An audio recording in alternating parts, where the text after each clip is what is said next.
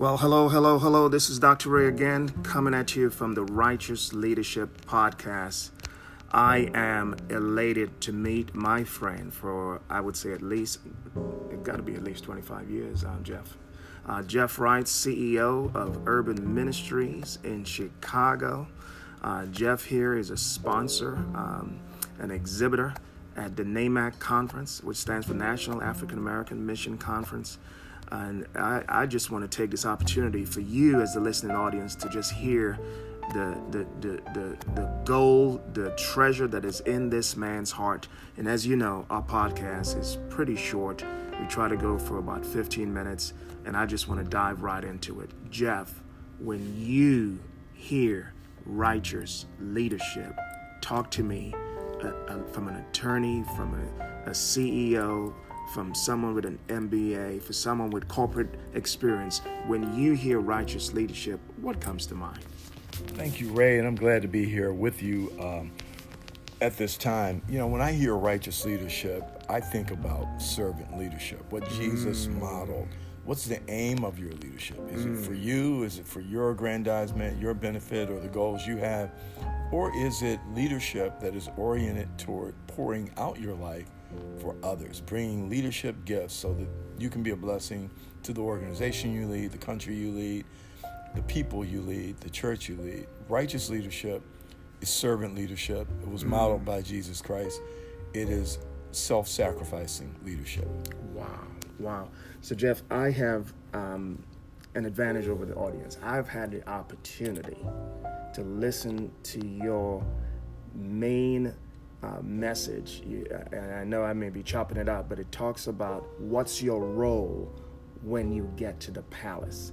I have found that for some reason, people develop selective amnesia when they get to the palace, when they get to the corporate, when they get to the place of government, the place of leadership. Somehow, selective amnesia kicks in and they forget that someone was able to elevate them to that place. Talk to me about the role as a leader in that place of the palace in the context of righteous leadership. Sure. So, Ray, I, I have been talking a lot about purpose mm. in the mm. palace, and the palace is any place of, of power, of influence, of wealth of uh, global uh, reach, uh, the U.S. is a palace type nation. Right. There are many examples of palace type nations uh, and people who literally were in palaces in Scripture. Joseph was in the palace. Mm. Moses found himself in Pharaoh's palace as well as the prince of Egypt. Ezra, Nehemiah, Daniel. Wow. Uh, all of these were people who had palace experiences. They were in places that were centers of leadership, mm. authority, often global reach. And what they also shared in common, I could even include the nation of Rome, the Roman Empire that Jesus was a part of, they often are smaller nations hmm. geographically or population wise, hmm. but have global dominance and influence. Hmm. And so, by that definition, I argue that the United States has a palace aspect to it. It hmm. is more comparable in terms of size and economic input and military power uh, to the nations of Egypt or Babylon or Persia that we find in the, in the Bible. Mm. Now, if you find yourself in a place like this, just like those leaders that we uh, mentioned earlier Joseph, Moses, Ezra, Nehemiah, Esther, Daniel, Jesus there's always something God has for you that is a unique purpose simply because of where you're positioned. Wow. If you're on an island, there's only so much stuff you can do on that island, right, even right, if it's a significant island like the British, British Isles. Wow. But if you're in, you know, China, the largest nation on earth, obviously there's some unique things that you can do. Wow. And God wants to use us in our place, uh, in our position, in the geography, and in the role that He has placed us in. Wow. And let me just push this one more lap and yes, say please. that too often we take for granted where we are, hmm. but none of us chose the place of our birth or the time of our birth mm. or the family of our birth. Come on now. None of us chose the unique gifts that God gave us. Those were decisions that God made for us. Mm. And what I would submit is that thinking about righteous leadership, thinking about the decisions that we did not make, mm. the beginning points of our journeys uh, on the few trips we'll make around the sun, those decisions that God made for us tend to be the most determinative. And if in fact God has placed you by birth, by family origin, ethnicity, uh, time uh, in the history of the world, in a place of power and influence, or even in a place, a humble place, but allowed you to rise to a place of power and influence, there's a unique call in your life. Wow, wow. Um, Jeff, you listed quite a few leaders yes. Daniel, Joseph. I just want to choose one sure. simply because in the book of Esther, not once yes. is the word God mentioned. Yes. So, so talk to the audience from a place of righteous leadership where you don't have to carry around a Bible, you don't have to have a cross, you don't have to come across churchy, but yet, as Proverbs 29 2 says, when the righteous are yes. in authority, the people rejoice. But when the wicked rule, the people mourn. And when we look at of government leaders all across, I'm not going to call any particular country, but the people are not rejoicing. So we can only conclude one thing the righteous are not in authority. And it's not because they're righteous, because that's a done deal. He who knew no sin became sin for us so that we can be the righteousness. So righteousness is a done deal. But the thing is, people are not in authority. Speak to us from a righteous leadership using Esther, for example, as a context. Well, I think the, the first point I would make, Ray, and we all know this the earth is the Lord's, mm. the whole thing. you know, the world and the fullness of it to, to quote the psalm or almost quote the psalm, but the point is God made the earth in the beginning. God is right there in the front of our Bible. It's all His, and mm. uh, you know we know. I, I, I, jokingly say we have a disturbance in the force right now. Mm. We know that there are some things that are not right, but this is all God's the book of Esther, and you're absolutely right. You know, God is not mentioned in that book, but you see the example of God using yes. Esther yes. once she sort of comes to herself and recognizes that she indeed was in that place for such a time in the palace as that in that palace wow. where she had to be to lead to the salvation of all of her family, the mm. Jewish people. Mm. God will use a yielded individual a submissive individual, a person who understands that they didn't get where they were on their own. A doctor, a lawyer, wherever you are, in wow. whatever sphere of activity, to, to accomplish his purposes. And I do believe hmm. too often we have created this false dichotomy secular, sacred, mm. church and spiritual leadership versus other kinds of leadership. Well, God's using all kinds of leadership mm. positions to express and to fulfill his will in the earth. We see it in uh, the people that Jesus chose to follow him. They were all business leaders. I think he had one tax collector. Yes. He's, you know, a fisherman is a businessman. Yes. He's got a reproducible industry that's, you know, he's in the food business, in the commerce hmm. business. And I think it's very interesting if you look at the occupations. Jesus himself was a carpenter. Yes, he you know, was. making basic uh, products that people use. In our positions, our vocational positions, our jobs, mm. God is looking for us to be effective leaders because it's through the work that we do mm. that many of the blessings, including the tithes of the church, uh, get produced. Say that again. It's through the work that we do, not the words that we speak. Yeah, it's through, it's the, through work the work that we do. So, Jeff, speak to the college student, speak to the person that is aspiring for that role. And it seems as though the role is the end game. But what I'm hearing you saying is the role is just the launching pad for the kingdom influence. Speak to that college student who is aspiring, he's working on his CV or her CV or cover letter, working on that resume to get to that ultimate spot. But what I hear you saying, that spot is not the destination. No. So, Ray, one of the things that um, I'm very grateful for is the recent writings, books, in recent last 20 years, let's just say, on the theology of work, the theology mm. of vocation, the same word that we get the word calling from. And Ephesians 2:10 basically says that God has determined work that he planned in advance for us to do. Since wow. we're created in Christ Jesus wow. to do good work. Again, one translation says that he planned in advance for us to do, that he foreordains in the King James Version. So here's the point uh, God gave you certain skills and talents. gifts and talents and mm-hmm. abilities. Some mm-hmm. of us are smart in math, others have great people skills, others are very analytical, and some people have physical strength. All of which were predetermined by God. He chose Wow. that you would have those skills that you have. Well, why did He do it? Just so you could go make money, uh, eat a few pizzas, take a few trips around the sun, Mm. and leave? No, because He has a purpose. He wants you to be a blessing in your vocational Mm. calling to the earth.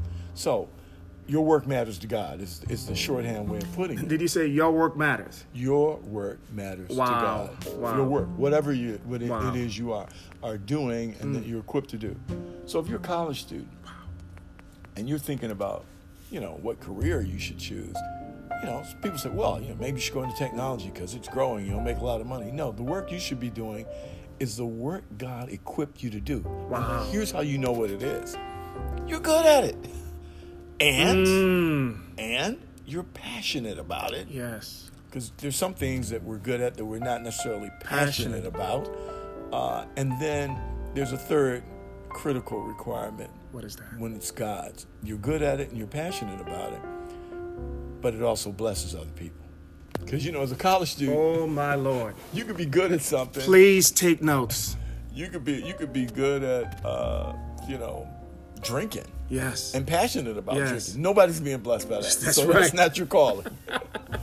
but for some people, they struggle. It's like, well, you know, really good at math, but I've got great sales skills. Right. And and sometimes uh, when you have multiple gifts, and a lot of people like this. Most people have areas that they're good at more than you know one. Uh, then the next question asks is, you know, do I really enjoy this? Do I get to that point where time stops and I look up Mm. and three hours have passed and I was doing calculus problems? For I mean, that's somebody's Yes. gift. Well, guess what?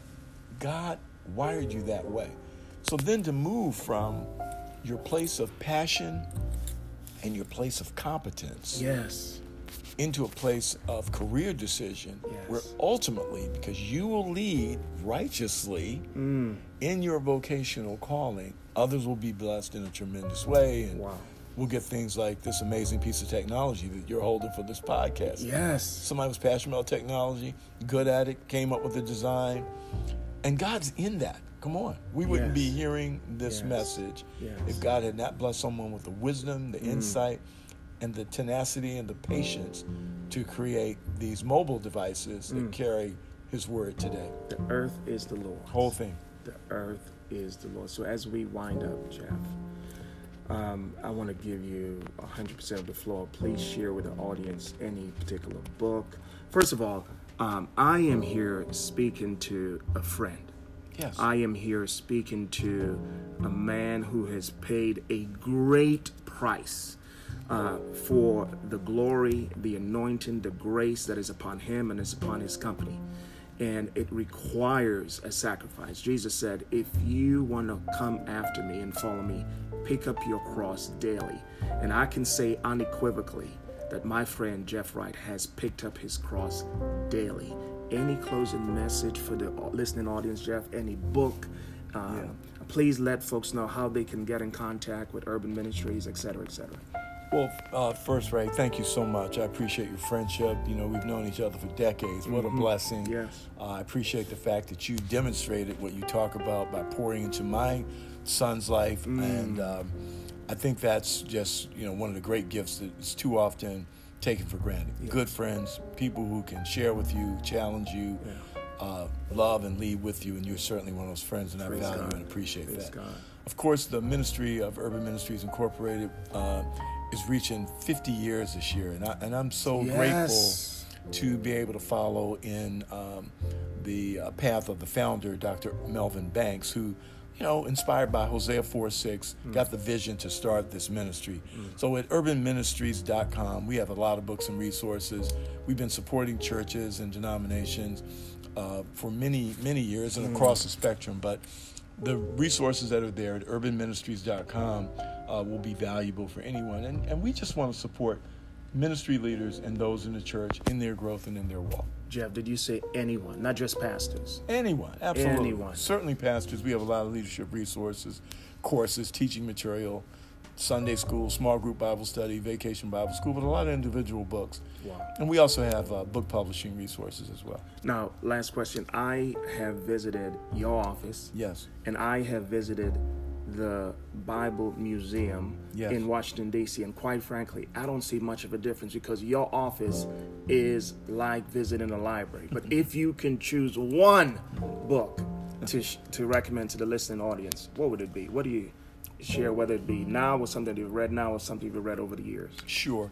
Uh, the Serving Leader by John Stahl-Wert. It's a great book on Mm. Did you say servant or servant? Serving, The serv- the serving leader by John Stahl-Wert, very influential. It's been a, a great tool for me as a leader. Uh, John is an incredible leader of leaders, and uh, the Serving Leaders is, is a book that he's developed. Short book, but very powerful. It's kind of an allegory. Uh, in the area of just the theology of work, I, I really appreciate Tim Keller's work, Every Good Endeavor which is an excellent overview of how your work matters to God and how it connects, you know, how we co-create with God. That was what God invited Adam into. Uh, our own book on uh, the history of African Americans and missions by Carl Ellis, Oh, wow. Going Global, Yes. was something that uh, Carl spoke at this conference, Ray, and uh, it was good to hear him just help us understand the long history of African Americans Wow. and missions. We published that work uh, some years ago, and it's still available. Going Global. So three books: Going Global by Carl Ellis from UMI, uh, the uh, the Serving Leader by John Stahl-Wert. That's S T H A L. W E R T, and then uh, Tim Keller's book, Every Good Endeavor, are just three that I think cover some of the things that we talked about in a little more detail.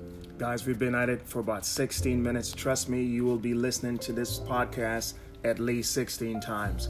Jeff, thank you so much for visiting us on the Righteous Leadership Podcast. Thank you so much, Ray, and thanks for doing this work, helping us as leaders grow. You bet, you bet. See you guys at the top on our next Righteous Leadership podcast.